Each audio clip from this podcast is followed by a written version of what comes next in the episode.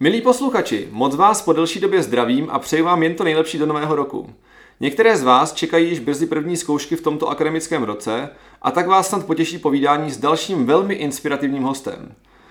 Je jím totiž motolská pediatrička Žofia Vareniová, která si po náročném studiu medicíny zvládla ještě dodělat master degree v imunologii, a to nikde jinde než na univerzitě v Oxfordu. Potom samozřejmě logicky následovalo i její postgraduální studium, ve kterém si Žofka dala další velký cíl a vyrazila na stáž na univerzitu v samotném srdci kalifornského Silicon Valley, tedy slavnou Stanfordovu univerzitu.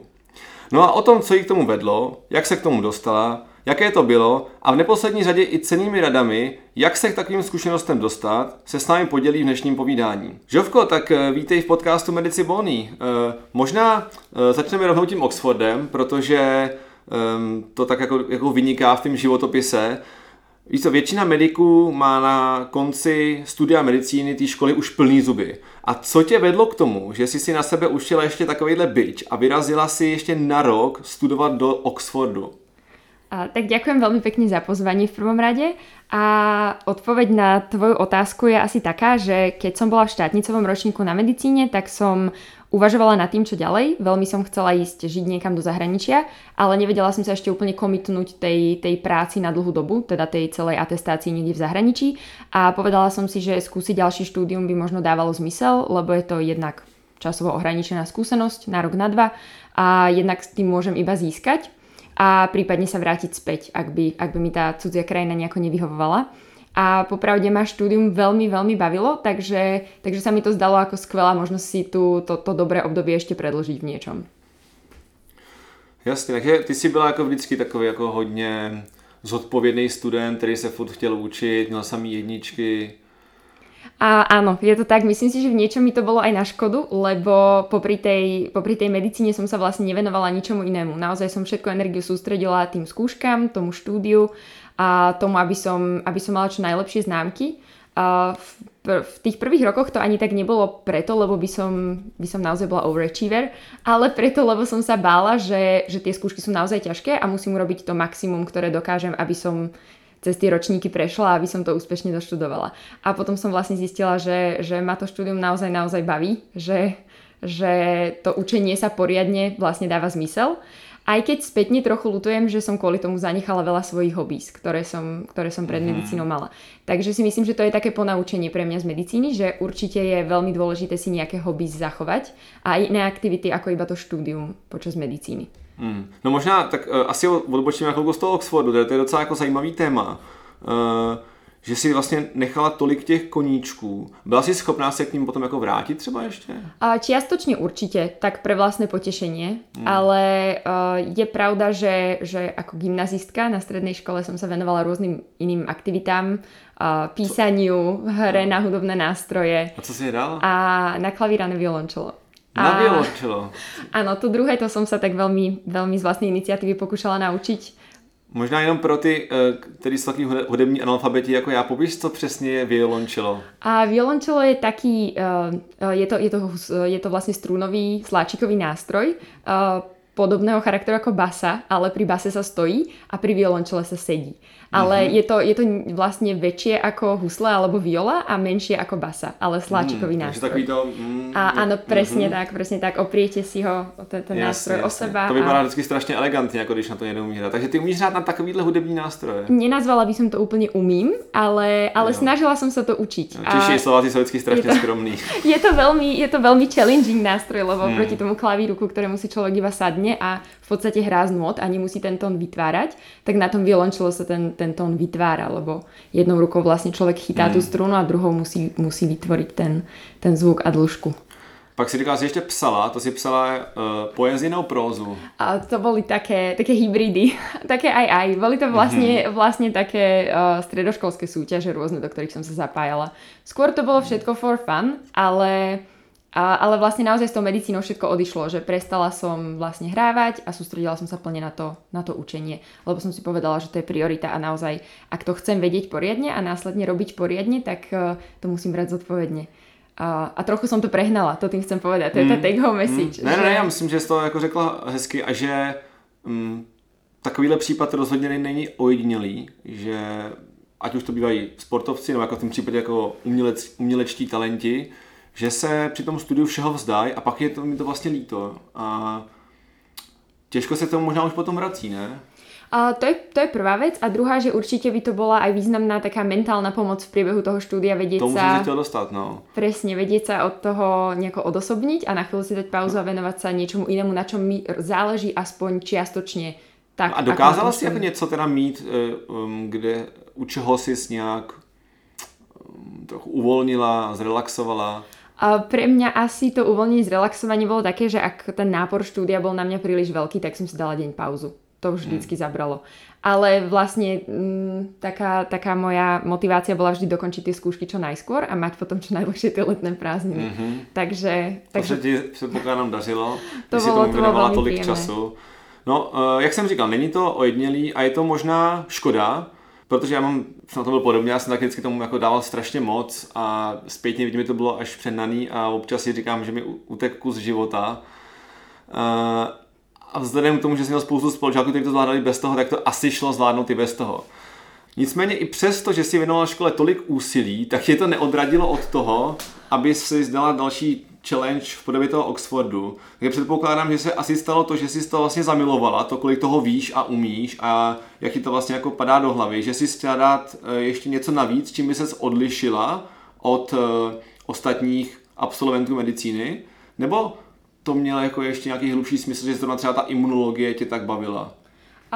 Dá sa povedať, že asi dá sa to interpretovať presne ako si to povedal, že určite by to mohlo byť niečo naviac, čo následne zvýši moje šance získať dobré miesto pracovné, takže tak som sa na to pozerala určite.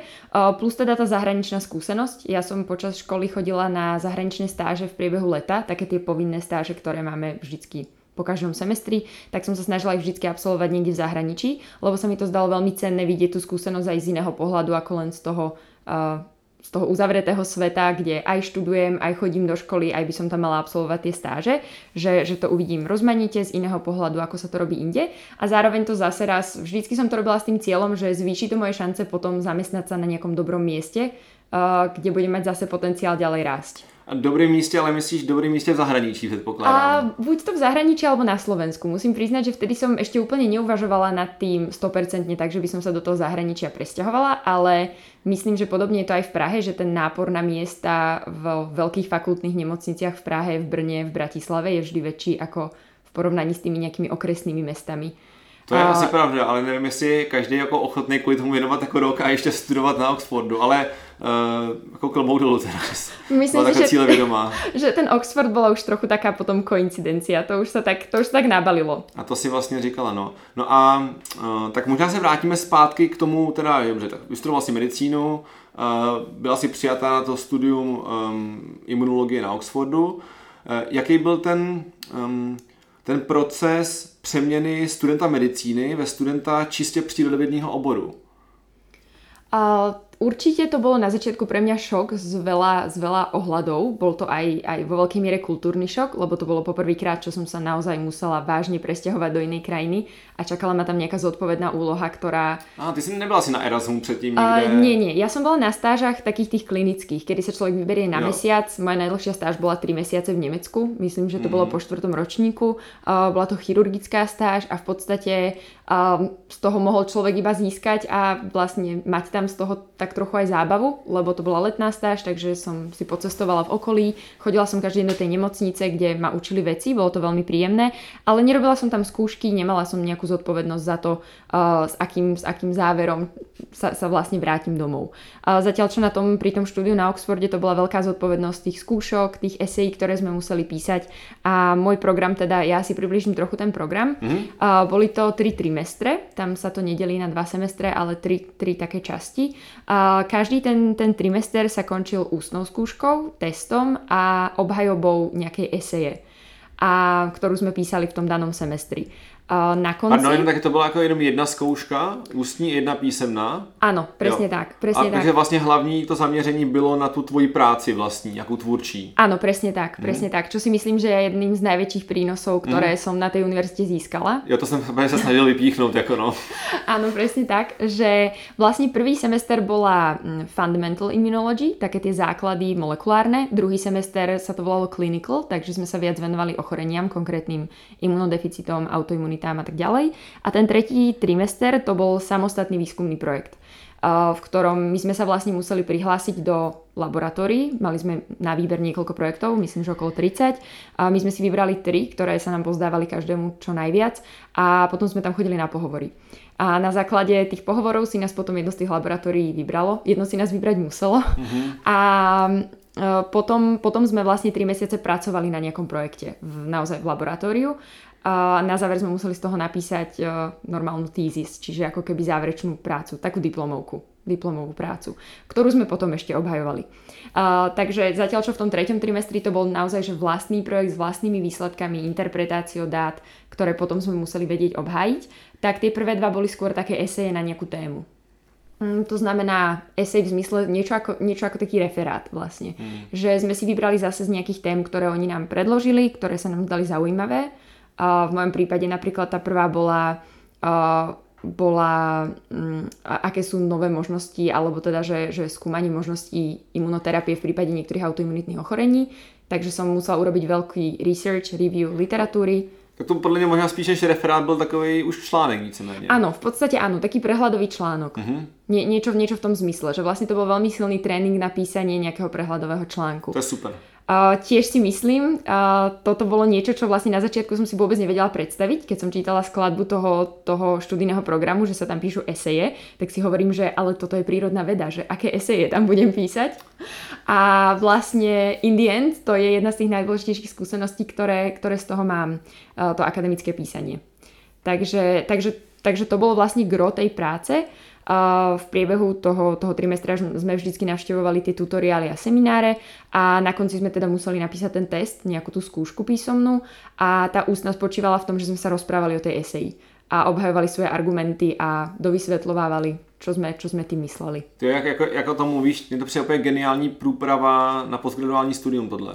Protože pro medika, který je tím naprosto nepolíbený během studia, je to pak strašný šok a podle mě je to ten důvod, proč pak ty mladí doktory moc postgraduální studium nebaví, protože vlastně nevědí, jak to mají dělat a je to pro něco novýho a pod náporem těch povinností na oddělení je to prostě nebaví. Pokud se v tom jako opravdu úplně nějak nenajdou, tak je to potom nebaví, což tohle je super. Áno, súhlasím. Presne ako hovoríš, že vlastne na tej medicíne sa do kontaktu s akýmkoľvek písaním alebo akademickou prácou dostávame úplne minimálne. My teda na Slovensku sme mali prechodne zavedené povinné písanie diplomovej práce. Trvalo to asi 5 rokov a potom sa to zase, myslím, že sa to zrušilo, to by som klamala, ale mám pocit, že ešte nejako pár rokov späť sa to zase už zrušilo, že už to neplatí. A bola to dobrá iniciatíva v niečom, ale zároveň ako keby chýbali tie predmety, v ktorých by sa nám venovali v tom, ako to napísať a ako to urobiť naozaj kvalitne. Že myslím si, že to je tiež tá druhá dôležitá časť, nie len stanoviť to ako povinnosť, ale aj potom zabezpečiť ten background toho, aby ten medic prišiel do kontaktu s tými pravidlami toho, ako sa píše taká práca, ako sa robí prehľad, ako sa robí citovanie, ako sa vyhnúť. My sme napríklad na tom Oxforde mali niekoľko seminárov, v ktorých sme sa venovali len tomu, aby sme vlastne nerobili kopírovanie nejakej inej práce, aby sme sa vyhli a vystrihali toho, že vlastne niečo aj nechtiac skopírujeme a nedostatočne označíme ako citovanú literatúru. Teraz mi nevie napadnúť to slovo, ale aby to nebol plagiát. Ako sa vyhnúť plagiátorstvu. Presne, že tomu sa tam venovalo niekoľko seminárov v úvode, čo si myslím, že bolo tiež veľmi dôležité, lebo vlastne človek, ktorý s tým neprichádza vôbec do kontaktu, tak častokrát z nevedomosti nevie úplne ako veci odcitovať a spracovať v tom texte. Možná pokud vlastne nemáš ako osvíceného školitele, ktorý ti to všechno vysvetlí, tak se špitli, protože si fakt to pak bolí strašně a tohle je super. Možná by jako pomohlo, teď se trochu dostávám jako do jiného tématu, ale možná by pomohlo, kdyby na medicíně byl aspoň třeba volitelný předmět, kde by se to nějakým zkráceným režimu tohle udělalo. Prostě dělat si rešerši na nějaký téma, něco se naučit třeba i teoreticky k něčemu a pak si udělat nějaký projekt, který odprezentuješ. No, to je ale možná na jiný povídání. Ano, každopádně si teda získala v Oxfordu skvělou průpravu. Naučila ses něco z imunologie a jak jsem už říkal, měla si potom skvělou půdu pro to, aby si mohla pokračovat na ten postgraduál. K tomu se určitě dostaneme. Ještě k tomu životu v Oxfordu. Ty jsi sama říkala, že to bylo pro tebe něco novýho, že jsi byla poprvé sama takhle v cizí zemi. Co byly ty největší úskalí toho života obecně v zahraničí a pak třeba specifika UK a Oxfordu? Mm-hmm. No. A promiň, že omlouvám se, klasická prostě moje otázka na několik věcí najednou. Ale můžeš to uchopit, jak budeš štít. Takže myslím si, že jedno z hlavných úskalí, a teda Oxfordu špecificky, bola veľká kompetitívnosť všetkých ľudí, ktorých tam človek stretne. Že vlastne tá atmosféra je tam veľmi súťaživá. Ľudia sa vlastne snažia byť čo najlepší. Vlastne väčšina mojich spolužiakov, ktorých som stretla úplne prvýkrát v tom roku, to bolo niekde na káve, chceli sme sa zoznámiť, tak sme sa dohodli, že sa stretneme niekde v meste. No a vlastne tá dominantná téma toho stretnutia bola, že sme preberali, že kto sa chce hlásiť na aké PhD potom magistrovi. Že väčšina tých ľudí brala toho magistra ako takú odrazovú pôdu od toho, že si uľahčia cestu k nejakému prestížnemu PhD niekde na Oxbridge univerzitách. Takže vlastne toto prostredie bolo veľmi súťaživé už od samotného začiatku. Pomerne stresujúce. Aj tým, že ten kurz bol vlastne tvorený, alebo teda, že koncipovaný tak, že ten kurz trvá rok a za ten rok bolo treba toho stihnúť veľmi veľa, takže to bolo naozaj intenzívne, že medzi tými trimestrami sme mali pauzu týždeň väčšinou. Aha, tak teď už chápu, jak ste stihli 3 semestry během jednoho kalendářního roku. Áno, presne tak. Začalo to v októbri a oficiálne to skončilo v septembri ďalšieho roku. Takže naozaj to bolo 12 mesiacov a s pauzou teda v tom auguste, v srpnu, to bola taká pauza medzi ukončením, odovzdaním tej tízis a obhajobou potom v tom septembri. A vlastne to prostredie bolo asi veľmi kompetitívne. Bolo nové, takže veľmi ťažké v nejakom ohľade si vlastne rýchlo nájsť to nové a vytvoriť to nové zázemie, obzvlášť ak ľudia vlastne sa trochu v niečom vnímajú ako konkurencia v rámci toho kurzu. Náš kurz bol pomerne malý, nás bolo 21, myslím, v tom ročníku, takže sme boli taká malá skupinka ľudí a to boli asi také úskalia. Potom samozrejme zvyknúť si na niektoré kultúrne... No, pardon, môžu jenom, ale ono možná to z tebe běží má to nejlepší, že jo? Ano, to je pravda. Zároveň to vytvára na člověka taky ten peer pressure. A což si zase myslím, že pro spíš možná ten klinický život taky není úplně k zahození zkušenost. Určitě ano. Promiň, pokračuj, to jenom jsem jako chtěl říct, že mi to nepřijde úplně zase jako taková nevýhoda, i když chápu, že samozřejmě poprvé, že v cizí zemi, v cizím jazyce takovýhle tlak mohl být minimálně ze začátku dost nepříjemný. V niečom áno. Skôr je to tak stále v pozadí v tvojej hlave, že vlastne myslíš na to, že máš veľkú zodpovednosť, už ťa sem prijali, už si ťa vybrali, si tam a všetci vedia, že si tam a teraz čakáš na to, či spravíš tie prvé skúšky. Presne tak, alebo ťa pošlú domov po prvom trimestri. Takže bol tam neustále veľký tlak, asi to by som popísala ako takú negatívnu stránku. Čo sa týka pozitívnej v Oxforde, tak samozrejme... to prostredie, že to tam naozaj vyzerá ako z Harryho Pottera, ktorý sa tam teda aj natáčal, takže to bola veľmi príjemná časť. A veľmi, veľmi pekné zážitky mám z toho, že na Oxforde sa vlastne všetko prežíva ešte tak tradične. Na skúšky sa chodí v špeciálnom odeve, v špeciálnej rovnošate, takisto na večere oficiálne na tých jednotlivých kolížoch sa chodí v špeciálnom odeve. Tie večere sa volajú formals. Vlastne to som asi nedoplnila, že keď sa hlásite na Cambridge alebo Oxford, tak ak vás príjmu, tak vám potom pridelia nejakú college.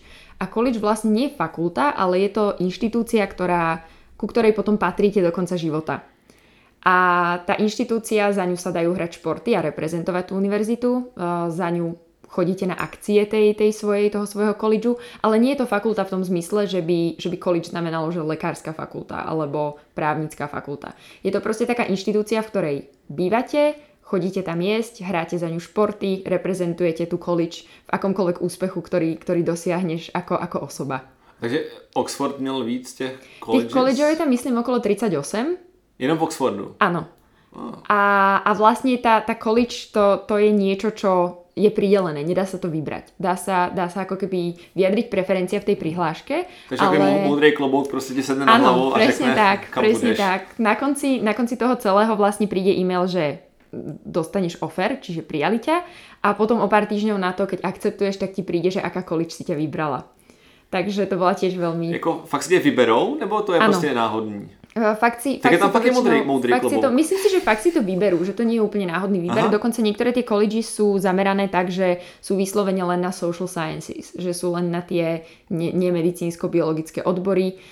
Niektoré z nich sú len pre postgraduálov v zmysle PhD študentov, niektoré nie sú vôbec na tej úrovni magisterskej alebo bakalárskej. Čiže sú tam určité nejaké špecializácie, ale nemá to často nič dočinenia s tým, aký odbor ten človek študuje. Takže vlastne to bola veľmi príjemná časť, že v tých collegeoch sú potom tie formálne večere, kam prídeš v rovnošate, čo je väčšinou taký čierny plášť, biela košela, dievčatá môžu mať teda sukňu alebo nohavice a nosí sa, chlapci majú obyčajne motýlika a dievčatá nosia takú uviazanú mašlu okolo krku. A to si musela kúpiť na stejnokroj, nebo? Áno, to si každý musí kúpiť. Sú tam na to špecializované obchody v centre mesta a je treba si to zaobstarať na začiatku. Niektoré colleges to ale teda ponúkajú na prenájom. Moja to zrovna neponúkala, ale bolo to príjemné si to kúpiť. Mám to teraz v skrini a niekedy sa na to pozerám. Takže život jako takovej byl v Oxfordu příjemný. Já jsem teda v Oxfordu byl krátce, asi jen jeden den. A naprosto souhlasím s tím, že to úplně dýchá atmosférou toho akademického života, že ty historické budovy. Navíc pokud člověk viděl filmy o Harry Potteru, jak se říká, tak si fakt jako přijde občas jako v Bradavicích. Takže věřím, že to bylo moc příjemné. A možná tím i ten tlak na ten studium nezmírňoval se tím trošku? Nebo myslím spíš jako to negativní vnímání toho stresu, jestli jsi jako říkala, tak jsem prostě jako takým jako super prostředí, tak vlastně ani jako se ode mě to očekává a vlastně, když už jsem tady, tak jako musím dokázat, že sem patřím a chci prostě jako říct, že prostředí toho Oxfordu ti jako nutilo pracovat na tom nejlepším, co v tobě je? Určite aj to a myslím si, že minimálne spríjemňovalo všetky tie študijné povinnosti to, že vlastne človek je obklopený krásou na každom kroku. A vlastne ako, ja už vím, jsem se nedokázal máčknout, já jsem jenom chtěl říct, že když si byla takové prostředí, tak vlastně by bylo i neslušný dělat vlastně něco jiného, než se naplno věnovat tomu akademickému životu. To je veľmi pekne povedané. Neviem úplne, či je to vo všetkých prípadoch tak, 100%, ale je to pekná myšlienka. No, určite toto prostredie je podnetné, to určite. Tomu věřím. No a tak předpokládám, že jsi i přesto, že jsi měla 3 semestry během jednoho kalendářního roku dokázala, že ten život tam užít a že na to určitě máš spoustu hezkých vzpomínek. Byl nějaký problém s Angličanama jako takovejma? Měla si třeba jako narazila si na nějaký velký rozdíly v jako chování, které ti třeba nebyly úplně příjemný, anebo naopak nějaký, který si oceňovala a byla bys ráda, kdyby je používali Češi a Slováci? Myslím si, že čo sa týka niečoho pozitívneho, čo by som chcela zdôrazniť, je celkovo ten prístup takej inkluzivity v niečom, že vlastne v istom ohľade sa všetci správajú veľmi profesionálne na tých univerzitách a tým aj, že tá skladba tých ľudí je naozaj z celého sveta, tých študentov, oni sa aj snažia o tú diverzitu, to je niečo, na čo oni kladú veľký dôraz pri výbere tých študentov, tak v tomto duchu som sa hlavne pri tom svojom laboratórnom projekte na záver, kde už som úzko pracovala s nejakým tímom ľudí a nejakým svojim supervisorom, tak tam som sa cítila veľmi príjemne v tom, že ma brali ako rovnocenného člena tímu. Na čo som možno predtým úplne nebola zvyknutá zo svojich štúdií na medicíne na Slovensku, že tam vlastne ja som teda bola ten graduate student, ten magisterský študent, ale oni ma všetci, celý ten tím brali ako rovnocennú súčasť. Môj názor alebo môj input bol pre nich proste vždy hodnotný a vždy sa naň spýtali, čo bolo veľmi príjemné vlastne naozaj pracovať na tej úrovni, že že to bolo také podporné. Bolo to veľmi príjemné v tomto ohľade. Čo sa týka nejakých negatívnych kultúrnych rozdielov s Angličanmi, tak Angličania sú v niečom špecifickí, ale myslím si, že každý národ je v tom svojom špecifický.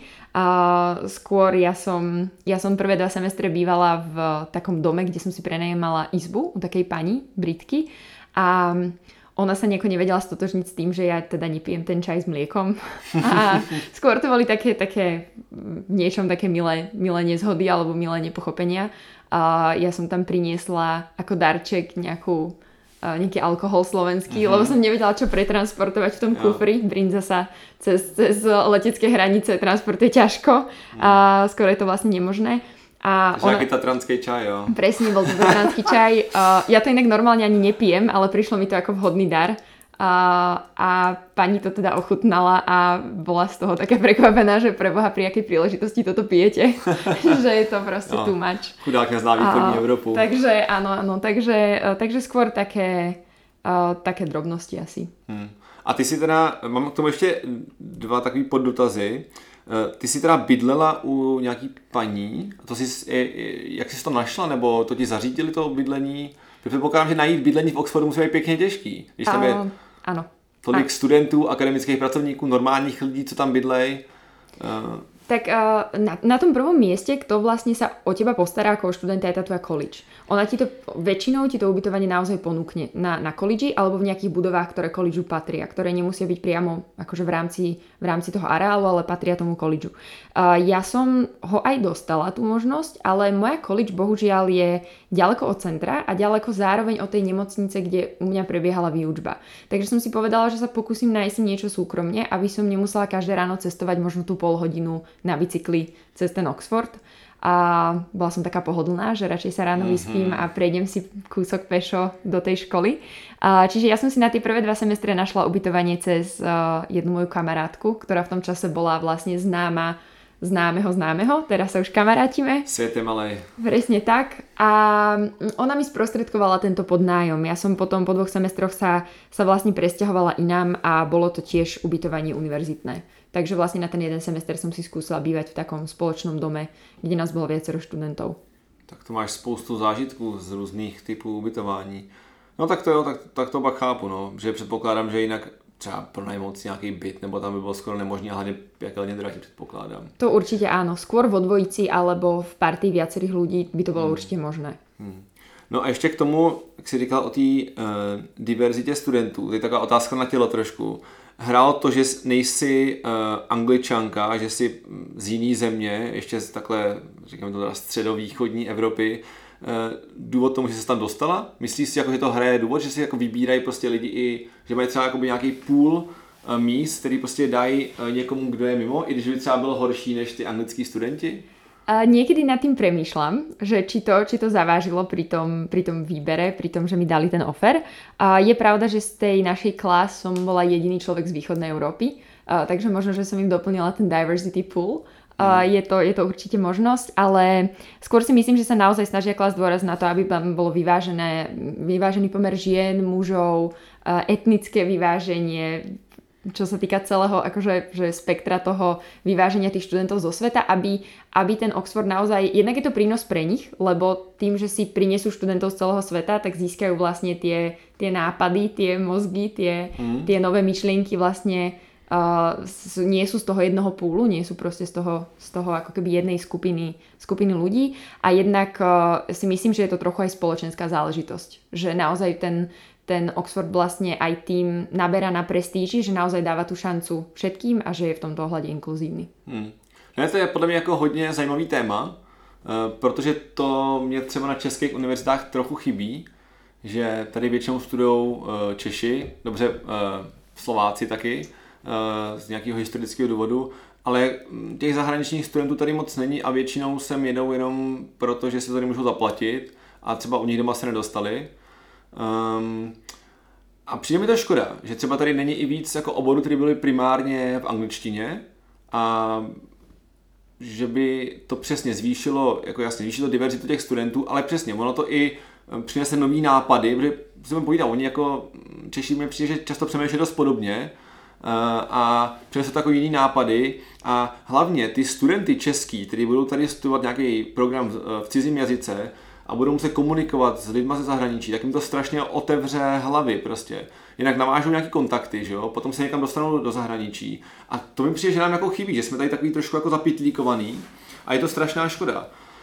Že myslím, že máme co nabídnout, jako jak teda stran toho intelektuálního, tak co máme nabídnout těm lidem, kteří sem chtějí jako přijít, protože to prostředí české univerzity, myslím, že je na to, kolik málo peněz se do toho dává, jako velice dobrý. A přijde mi to škoda, to je takový jako jenom zamyšlení možná pro někoho, kdo nás teď poslouchá, bude to možná někdy v budoucnu řešit, že by to možná stálo to s tím něco udělat. Já jenom teda přihodím svoji zkušenost teď ze Švédska, když jsem byl v Lundu, který jsem mimo jiný často přirovnával takovému skandinávskému Oxfordu, ač teda jako mnohem jako menší město, ale tou architekturou mi to tak trochu jako připomínalo a i tou atmosférou, jak tam se člověk cítil opravdu, že nemůže vlastně dělat vůbec nic jiného, než že musí věnovat všechno tomu studiu. A tam je to podobný, tam je taky vlastně všechny programy, které byly na magistra, tak byly v angličtině, a i pro ty švédský studenty a bylo jich tam právě dost jako cizinců a pro ty Švédy bylo jako vidět, že tam už potom nikdo neměl problém, že už jako šel jako dál, že tak všichni mluvili perfektně anglicky, protože prostě museli jednak že s těma svýma spolužákama, ale i s těma vyučujícíma, před ostatními, že oni to sice byli Švédi, ale mluvili spolu všichni anglicky celou dobu, co si myslím, že jenom tohle je strašně posune, že jo. Naučí se psát angličtině, což stejně budou dělat, pokud se budou věnovat vědě potom dál. Takže to mi přijde hodně zajímavá myšlenka. Jako je mi jasný, že není asi aplikovatelná i hned v českém prostředí, ale jak říkám, je to takový jako důvod k zamyšlení a díky, že jsi ho tady takhle hezky odprezentovala. Já teda vykopla, jako dobře. Nie, ja úplne mám skôr pocit, že to bola tvoja myšlienka, takže som rada, že som ju podnietila. A tak dal som tomu podnieť, aby sa ty taký víc zamyslel, ako takhle, no. A úplne s tebou teda súhlasím v tomto, že určite by to bolo prínosné ako keby miešať tie prostredia a prinášať do nich diverzitu. Super, myslím, že sme sa o Oxfordu bavili docela dlouho a že to, nám to hezky opsala, jaké to bylo a co ti to přineslo. Takže si získala ty zkušenosti, samozřejmě si teda master degree si zvládla, takže si můžeš do toho životopisu napsat teda to, co si chtěla, ale hlavně to spoustu věcí naučilo, aby si právě mohla jít na ten postgraduál. Přesně tak. No a jak to teda bylo potom s tím postgraduálem? Kam si pak nastoupila? Ja som po tom roku v Oxforde vlastne veľmi zvažovala, kde začať tú klinickú prácu, lebo stále som si vravela, že chcela by som predsa len robiť aj ten postgraduál, aj tú klinickú prácu skúsiť. A vrátila som sa na Slovensko, lebo som bola veľmi homesick a vravela som si, že to dáva zmysel, že získala som nejakú skúsenosť v zahraničí, ktorá mi naozaj objektívne dala veľmi veľa, že považujem fakt tú oxfordskú skúsenosť ešte, to by som chcela dodať, za niečo, čo bolo jedno z najťažších vecí, ale zároveň za ten rok najprínosnejších, ako si viem, ani som si nevedela predstaviť, že za rok by bol človek schopný vlastne toho toľko načerpať. A hovorila som si, že by bol možno aj fér vrátiť sa na to Slovensko a začať pracovať tam. Takže som začala pracovať na detskej klinike na Kramároch vo fakultnej nemocnici, na pediatrii. V tom prvom roku som nezačala robiť PhD z nejakých takých deadlineových technických dôvodov, že už som nestihla vyplniť tú prihlášku. Takže som tam vlastne bola zamestnaná ako sekundárny lekár v kombinácii s úväzkom na fakulte, čiže som učila medikov na tých bežných stážach na oddelení. Klasika. Áno, presne tak. A ten kombinovaný úväzok bol vlastne aj z dôvodu toho, že to bol polovičný úväzok a zase nejaký čiastočný úväzok.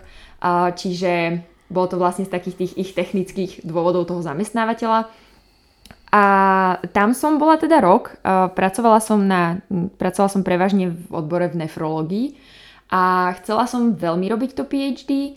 Zároveň som si nebola úplne istá tým, či ma tá nefrológia oslovila až do takej miery. Trošku som bola nespokojná aj s tým oneskorením zahájenia toho PhD programu a medzi tým som sa začala rozhliadať teda už po rôznych iných možnostiach. A vedela som, že by som chcela teda určite sa minimálne, že 50% sústrediť na to PhD popri tej práci sekundárneho lekára, ak nie je možno aj viac sústrediť na to PhD.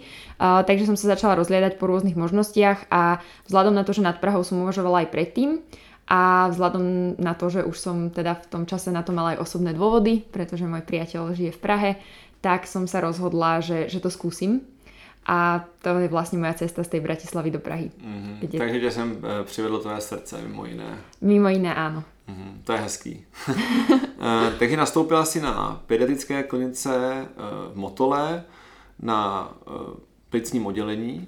Ano. A proč zrovna jsi šla na plicním? Bylo to nějak spojený s tou imunologií tam? To rozhodnutie sa zase odvíjalo primárne od toho PhD. My sme vlastne na pohovoroch dostali, všetci, ktorí sme prišli na ten pohovor, sme dostali možnosti, aké PhD sa budú viazať na to miesto sekundárneho lekára, lebo jedná sa teda o program MD-PhD. A na výber bolo niekoľko projektov a pre mňa najzaujímavejší bol práve ten, ktorému sa venujem teraz, lebo zahrňal zase tú laboratórnu prácu. Ten projekt, ktorému sa venujem teraz, je vlastne výskum porúch ciliárneho epitelu. Takže vlastne zjednodušene, alebo teda konkrétnejšie, jedná sa o výskum primárnej ciliárnej diskinézie, čo je ochorenie vzácne, geneticky podmienené, primárne respiračného epitelu, pri ktorom teda dochádza k poruche pohyblivosti riasiniek, cílí, ktoré sa nachádzajú na povrchu epitelu dýchacích ciest a v dôsledku tejto dysfunkcie vlastne u týchto pacientov dochádza k stagnácii hlienu v dýchacích cestách a opakovaným chronickým respiračným infekciám. To krásne vysvetlenie. Ďakujem.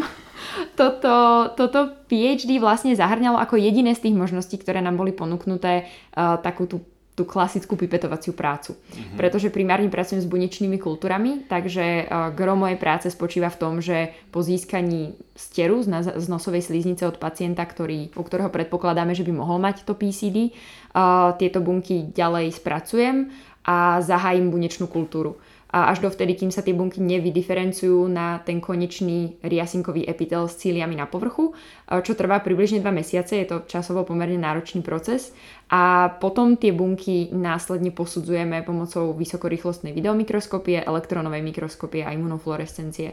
A v súčasnosti to teda pomáha zlepšovať, spresňovať, urýchlovať diagnostiku primárnej ciliárnej dyskinézie, čo je vlastne vzácne a významne poddiagnostikované ochorenie, lebo tá diagnostika je pomerne náročná a ešte stále sa na to v súčasnosti dosť málo myslí.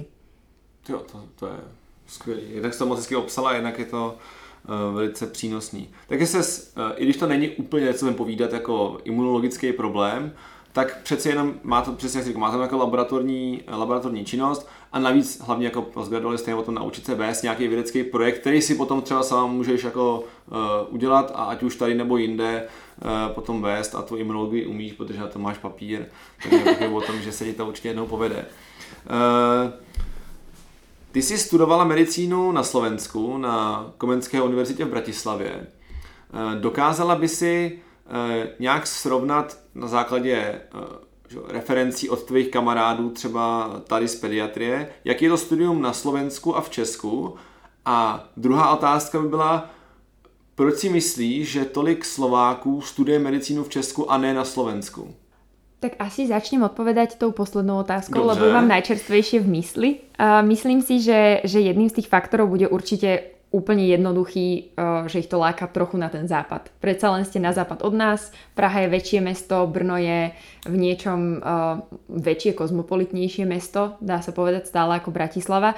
Takže myslím si, že to je jeden z tých prvých dôvodov, hlavne čo sa týka tej Prahy. Myslím si, že ľudí to láka byť v tom veľkom meste, kde majú väčšiu šancu zažiť rôzne nové veci. A pri tom štúdiu určite si myslím, že zohráva úlohu aj kvalita toho štúdia. Takže to by bol taký druhý dôvod. Musím sa priznať, že som veľmi nejako do detailu s kolegami zatiaľ neporovnávala to štúdium na Slovensku versus tu, ale vnímam to hlavne z toho, keď my máme medikov na oddelení a my ich učíme, že sa k tomu pristupuje naozaj veľmi, nechcem povedať, že prísne v negatívnom slova zmysle, ale práve že v pozitívnom, že tí medici chodia naozaj veľmi dobre pripravení na tie stáže, sú veľmi aktívni, aktívne sa hlásia, zapájajú do tých aktivít, takže v tom vnímam taký silnejší rozdiel oproti tomu Slovensku.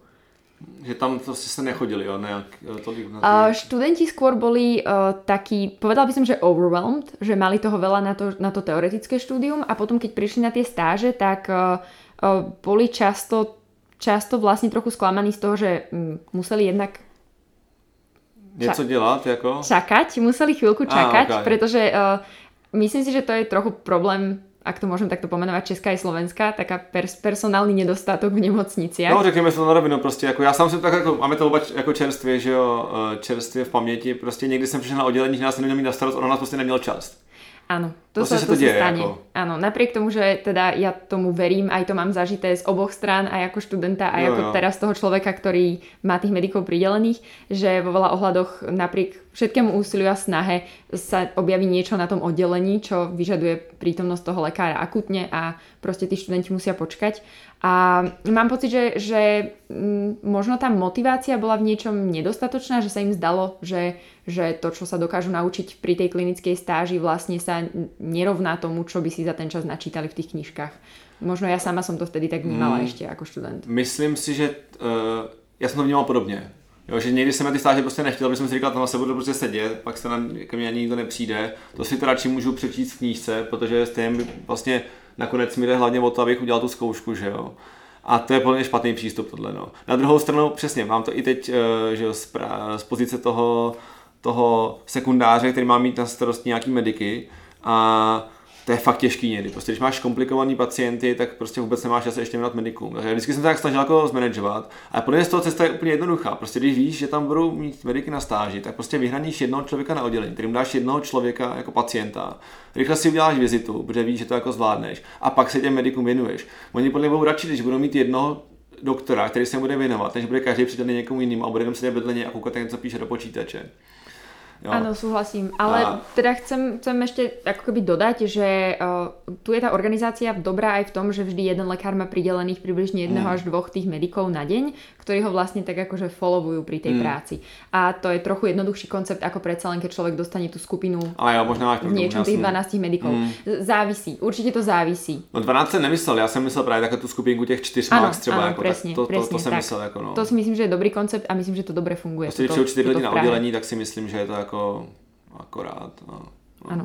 Tak to je super, tak dobrý je, že to teda je o něco lepší než na Slovensku, aspoň teda v té praktické výuce. A proč ty jsi teda studovala na Slovensku a ne v Česku? Tebe něco drželo doma? Nebo... Pre mňa je vo veľa ohľadoch dôležité mať zázemie svojich blízkych kamarátov, rodiny. A ja som, keď som sa rozhodovala, kam pôjdem študovať, sa hlásila aj do Prahy, aj do Brna, aj do Martina, čo je taká druhá lekárska fakulta na Slovensku. My máme vlastne fakulty 3. Na Slovensku je to v Bratislave, v Martine a v Košiciach. Čiže ja som sa hlásila do Martina, Bratislavy, Brna a Prahy. A nakoniec som sa dostala aj do Prahy, ale rozhodla som sa, to bolo na prvú lekárskú fakultu, ale rozhodla som sa potom skôr z takých osobných dôvodov toho pocitu bezpečia zostať na tom Slovensku v tej dobe. Jasne, chápu. No to je zajímavý. A myslím si, že možná asi neojedinělý. Možná teď zpátky k tomu teda, zase jsme si vysvětlili teda proč si šla do Prahy a srovnala si to studium svoje předchozí, který byl na Slovensku, takže vlastně máš zkušenosti z obou těch světů. No a teď si vlastně nedávno získala zkušenost ještě z dalšího světa. Po Spojeném království, Česku a Slovensku si zavítala ještě do Spojených států na slavnou Stanfordovu univerzitu, kam si se teda dostala v rámci stáže během svého postgraduálu. Za prvý, jak ses tam dostala a co jsi tam dělala? Takže máš pravdu, všetko sedí, tam som sa dostala v rámci svojho postgraduálu, takže bola to stáž výskumná, nebola som tam v nemocnici, neprichádzala som tam do kontaktu s pacientmi a dostala som sa k tomu tak, že hneď ako som nastúpila na túto pracovnú pozíciu v Prahe, tak po tom delay predtým, ako keby delay s tým PhD, som sa snažila využiť čo najefektívnejšie čas. Tu je vlastne u vás ten program MD-PhD, čo je asi známe poslucháčom podcastu, formovaný tak, že časť toho roka človek stráví na PhD a časť toho roka človek stráví v tej klinike, v tej klinickej praxi. A ja som hneď do začiatku prvé 3 mesiace bola v laboratóriu. A počas tej laboratórnej práce, ako som sa oboznamovala s tou metódou, lebo ja som predtým síce pracovala s bunkami, ale boli to intestinálne organoidy a v tomto prípade teda pracujem s epitelovými bunkami respiračného epitelu, tak som sa vlastne začala oboznamovať s tým protokolom, s tou metódou, zahajovať to a povedala som si, že by bolo dosť asi, že by som mohla benefitovať z toho, že si nájdem nejakú stáž čo najskôr v rámci toho PhD, čo je jednak aj taká povinnosť, alebo sa to očakáva a jednak určite som to brala za niečo, čo bude mať veľký prínos. Tak som si začala pozerať pracoviská, kde sa venujú výskumu PCD a vytvorila som si zoznam a povedala som si, že ich začnem postupne oslovovať. Tak ako prvé som si v tej hierarchii určila Stanford, napísala som tam mail principal investigatorovi a on odpísal, že by ma teda radi zobrali na tú stáž. Takže nice. Som vlastne napísala e-mail. Jo. Takže úplně prostě straightforward cesta na Stanford, prostě napsat e-mail, od pozitivní odpovědi jdu tam. Ano. A potom prišiel COVID, takže stáž mala oneskorene 2 roky, ale tá primárna pozitívna reakcia ma extrémně povzbudila. Co naprosto chápu. To je možná takový, možná to řekneme ještě jedno na konci, a takový poselství, že se člověk nemá bát toho oslovit místo, kam opravdu chce jet, až to může znít jako sebeprestižnější pracoviště, ono to vždycky může klapnout. Áno, presne tak. A osvedčilo sa mi to už aj predtým v prípade nejakých klinických stáží počas štúdia, lebo moja prvá bola cez IFMSA, čo považujem za tú najjednoduchšiu cestu, keď si človek nevie dať rady, ako na takú stáž ísť, tak ísť cez IFMSA je určite proste super príležitosť. Jedna zo stáží bola cez Erasmus, ale napríklad bola som na stáži v Dánsku počas školy na klinike a tam som si tiež urobila zoznam nejakých nemocníc podľa miest, ktoré ma vtedy zaujímali, že naozaj to bolo skôr o tom, že chcela by som vidieť tie mestá. A začala som písať e-maily. A na niektoré sa neozvali, na niektoré sa ozvali, že nemajú miesto alebo možnosť a na niektoré sa ozvali, že majú a že by som mohla prísť. Takže určite sa dá začať proste naozaj už len tým zoznamom a tým e-mailom. Přesně, no. Jeden e-mail a co z toho nakonec může být. V tom případě to byla teda takhle velice přínosná stáž stran té vědy, ale předpokládám, že to nebylo hezký jenom kvůli tomu, co se naučila v laboratoři, ale hlavně kvůli tomu životu v Kalifornii. Áno, to tiež. Kalifornia je veľmi príjemná, čo sa týka počasia, prostredia, je to tam veľmi slnečné, takže vlastne celú jeseň, celý podzim som strávila v nejakých príjemných 17 stupňoch Celzia, svietiace slnko, takže to bolo naozaj veľmi pekné a veľmi pekné okolie, takže bolo tam čo vidieť určite. Okrem teda naozaj, ako si povedal sám, že tá pracovná časť bola tiež úplne skvelá. Vidíš tam nejaký rozdíl v přístupu k práci tvých kolegů v Kalifornii na Stanfordu a tomu, jak třeba Češi přistupují ke své práci? Neviem, či by som dokázala nejako 100% pomenovať ten prístup. Skôr si myslím, že ľudia tam sú vo veľkej miere sústredení na prácu. Práca predstavuje veľké percento ich života. A venujú tomu hrozne veľa energie a času, čo nechcem povedať, že v prípade Čechov alebo Slovákov by to tak nebolo, lebo v podstate my zo skúsenosti práce v nemocnici vieme, že to naozaj zaberie veľa času, ale skôr mám pocit, že tí ľudia sú tak pozitívne motivovaní a vlastne to robia radi, tú prácu. A vzájomne je to prostredie také stimulujúce, ľudia do tej práce chodia radi a v niečom mám pocit, že sú hrdí na tú inštitúciu, v ktorej pracujú a pre ktorú pracujú, že taká tá hrdosť a motivácia tých svojich rovesníkov a toho okolia a hlavne potom do veľkej miery dostupnosť jednotlivých metód, skillu, profesionálov, prístrojov zohráva veľkú úlohu. Takže to prostředí možná vytváří takové příjemné podmínky. Ano, určitě. Jako myslím prostředí jako materiální a pak tím vlastně, že už je to tam tak nějak jako zakořeněné, že to všichni dělají, takhle se u toho smějou, i když to tam prostě každý den 3 hodiny přes čas, tak to nejde tak všichni mají jako v pohodě prostě. Je to takový folklor, je to součást té práce prostě a té pracovní kultury. Ano, přesně tak. Že vo veľa ohľadoch tam byla prostě ta atmosféra na pracovisku taká pohodová. Ne, že prostě tvoje motivace skončit co nejdřív, abys mohl jít na pivo, tam nadávat tam to, jaký to bylo v práci. jo, vnímám to podobně ze svých jako zkušeností. Někdy mi to trochu líto, ale to už asi nezměníme tohle. Jako no. Tak můžeme se snažit jenom mít příkladem všem ostatním a smát se, i když jsme v práci do 7 do večera. A třeba se pak budou smát i ostatní na nás. Žofko, díky za to, co jsi mluvila o Stanfordu. A ještě mi možná napadá jedna věc. Na půdě amerických univerzit hraje velkou roli sport. A ten univerzitní sport tam často získává větší pozornost než vlastně ten akademický život a ty úspěchy studentů na poli publikací a vynálezů. A často ty sportovci jsou mnohem větší hvězdy. Vnímal jsi to tam taky nějak takhle, jakože Stanford je primárně o baseballu nebo o fotbale víc než o imunologii? Ja to mám teda zažité skôr od rozprávania od kolegov, keďže to prostredie, v ktorom ja som sa pohybovala, bolo to laboratórium, kde som sa stretávala s PhD študentmi, postdokmi alebo teda výskumníkmi viac ako takými tými naozaj študentami na úrovni bakalára alebo magistra. Ale určite šport zohráva obrovskú úlohu a skôr to vnímam ako taký súčasť takého väčšieho ani nie že problému, ale toho settingu, ktorý tam oni majú, že vlastne na jednej strane to veľké materiálne, personálne a zázemie a vybavenie vychádza z toho, že tá univerzita má veľa peňazí. Keďže štúdium sa tam platí, tak to zaisťuje aj pritiahnutie tých odborníkov, zaisťuje to dostatočné zabezpečenie všetkých zdrojov, ktoré je potrebné na akýkoľvek výskum alebo prácu. Ale zároveň je to potom nedostupné mnohým ľuďom študovať na takej univerzite. Takže vlastne ten šport je jednou z ciest, ako si zabezpečiť miesto na univerzite. Ako si zabezpečiť štipendium. A naozaj od tých kolegov mám tú skúsenosť, že jedna z mojich kolegyň, ktorá je na úrovni teda teraz postdoka, tak hovorila, že vlastne zafinancovala svoje štúdium medicíny vďaka tomu, že hrala polo. Vodné polo. A dokonca tam boli také celkom interné smiešné narážky na to, že v súčasnosti už nestačí robiť nejaký bežný šport alebo hrať na nejaký bežný nástroj, lebo aj to dokáže zabezpečiť štipendium, ale je treba si vybrať niečo špeciálne, niečo, čo nerobia všetci. Že nestačí niečo také ako husle, ale bolo by fajn hrať na nejaký trombón. Alebo niečo... Nebo violončelo.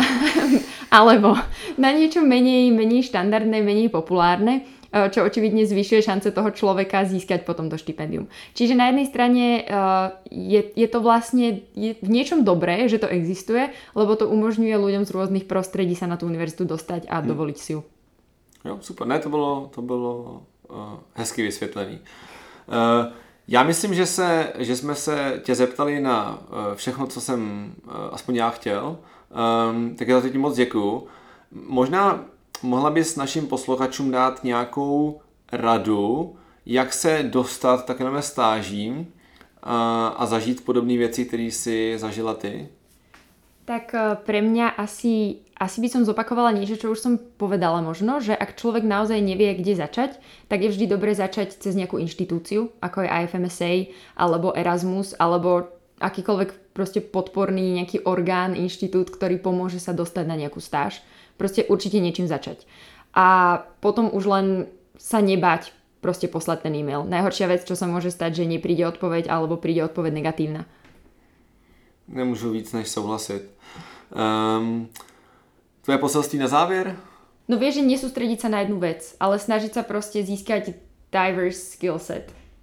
Niečo v tom zmysle. Vieš, že ja som si na tej medicíne veľa myslela, že dôležité je proste študovať a proste vyštudovať to, čo najlepšie a mať čo najlepšie tie vedomosti, ale vlastne až na tom Oxforde som zistila, čo všetko som sa naučila ešte z toho sveta mimo tú medicínu, vieš? Že čo je proste dôležité aj pre aplikáciu v medicíne, nielen v tej vede, ale aj v tej medicíne, vieš, naučiť sa to písanie, naučiť sa proste ako správne čítať s porozumením, ako z toho fakt vyextrahovať tie dôležité informácie pod časovým nátlakom. Takže mi takú otevřenou hlavu pořád. Áno, presne. Nielen na ten možno jeden odbor, ktorý si človek vyberie, ale proste snažiť sa vzdelávať aj mimo toho jedného smeru, ktorým sa človek dá.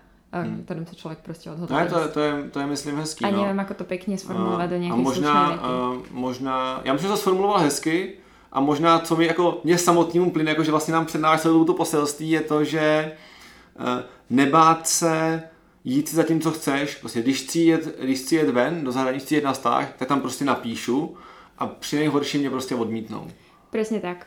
Alebo skúšať aj veci, ktorých som doteraz nemusela vedieť, že ich chcem, lebo pre mňa určite nebolo roky snom študovať imunológiu. Prišlo to viac menej v nejakom ohľade náhodou, ale prinieslo mi to strašne veľa nových skúseností, aj životných, aj tých pracovných a odborných, z ktorých teraz čerpám aj v medicíne, aj v rámci toho PhD a vlastne aj v rámci života. To bolo moc hezký. Žofko, moc děkuju za naše povídání. Ja ďakujem veľmi pekne za pozvanie ešte raz. Měj se krásne. Ahoj. Ahoj.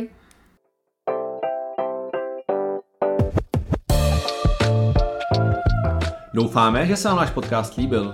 Těšíme se na váš feedback, a to na e-mailu medicibony@gmail.com nebo na našem Facebooku či Instagramu. Tak zase příště. Mějte se krásně.